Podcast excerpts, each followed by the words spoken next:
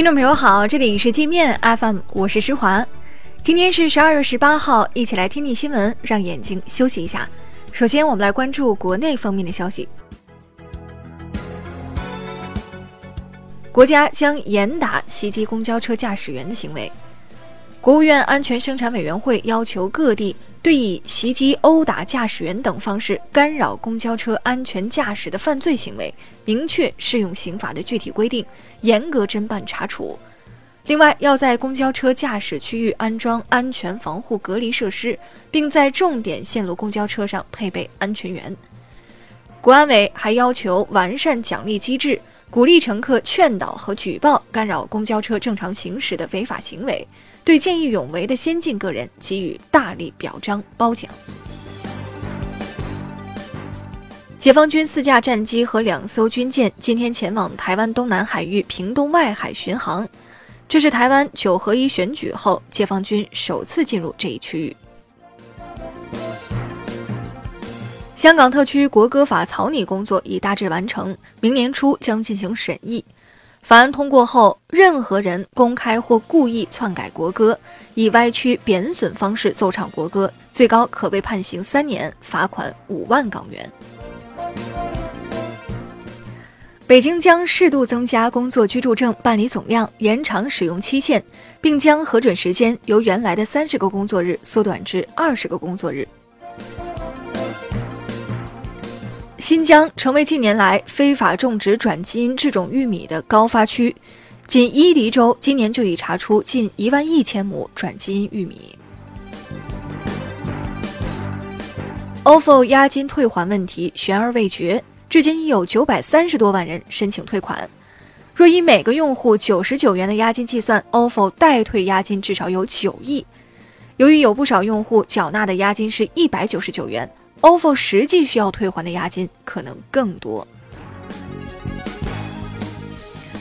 华为今天宣布获得超过二十五份 5G 商业合同，已出货的 5G 基站超过一万个，在 5G 商业合同方面领先全球。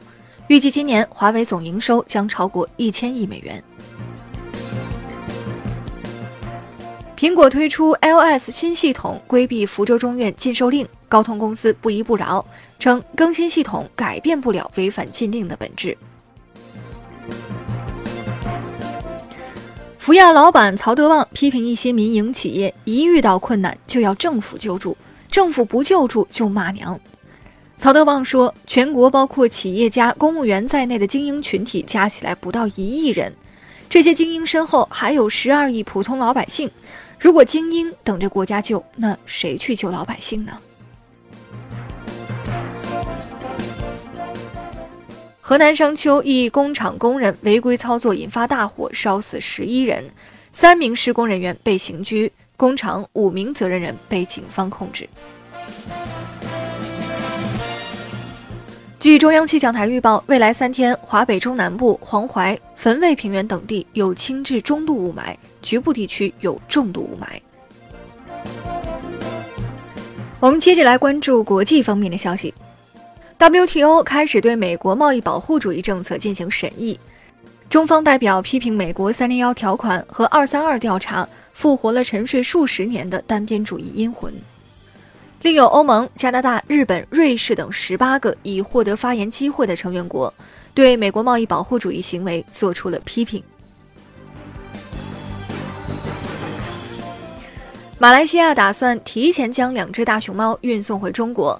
称熊猫挣来的门票收入还不够租金和场馆运营费，马来民众不买账，批评政府经营不善，却甩锅给熊猫。为啥别的国家养熊猫能挣那么多钱，马来却不行呢？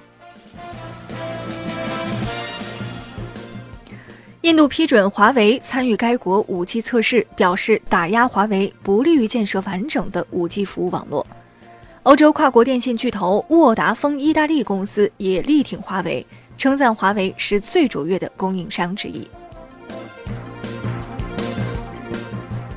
法国决定从明年一月一号开始向谷歌、苹果等互联网巨头征收巨额数字税，预计一年可以帮法国获得五亿欧元的收入。到时候，用户可能又要成为冤大头了。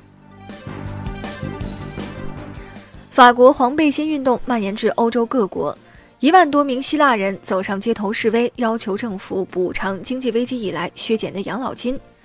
希腊十年前爆发债务危机后，失业率居高不下，居民收入减少了百分之四十，养老金缩水约十四个百分点。Facebook 今年丑闻不断，导致公司股价暴跌，市值蒸发约三分之一。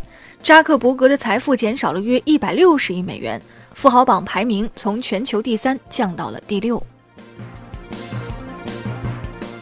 印度孟买一家国立医院发生大火，已至少烧死八人，烧伤一百四十多人，其中二十多人生命危急。当地官方称，起火原因可能是医院空调短路引起的。火灾发生后，烟雾探测器和灭火系统都没有产生作用。那好了，以上就是今天节目的全部内容了。